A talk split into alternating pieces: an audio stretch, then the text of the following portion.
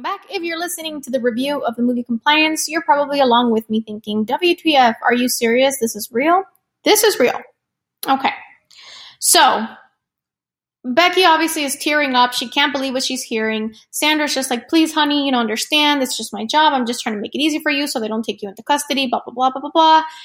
Eventually, she agrees and she takes off bra and panties, and Sandra firmly checks the bra and panties. It's just regular bra and cotton panties, nothing in there. What could she be hiding?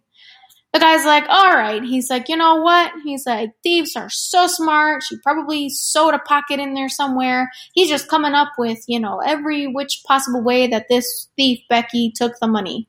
Now, mind you, it has never been said how much money was taken. He has not once said, nor has Sandra asked, hey, by the way, how much money was taken, so that we at least know, right? So, big red flag right there. We don't know how much money. Another red flag. No cop would ever make you do that, right? No. No cop would ever make you search an employee. Come on, that's against the rules. So many rules. So many rules are being broken here. But anyway, at no point in time does anybody question it. Sandra at no point in time questions it. Becky doesn't question it.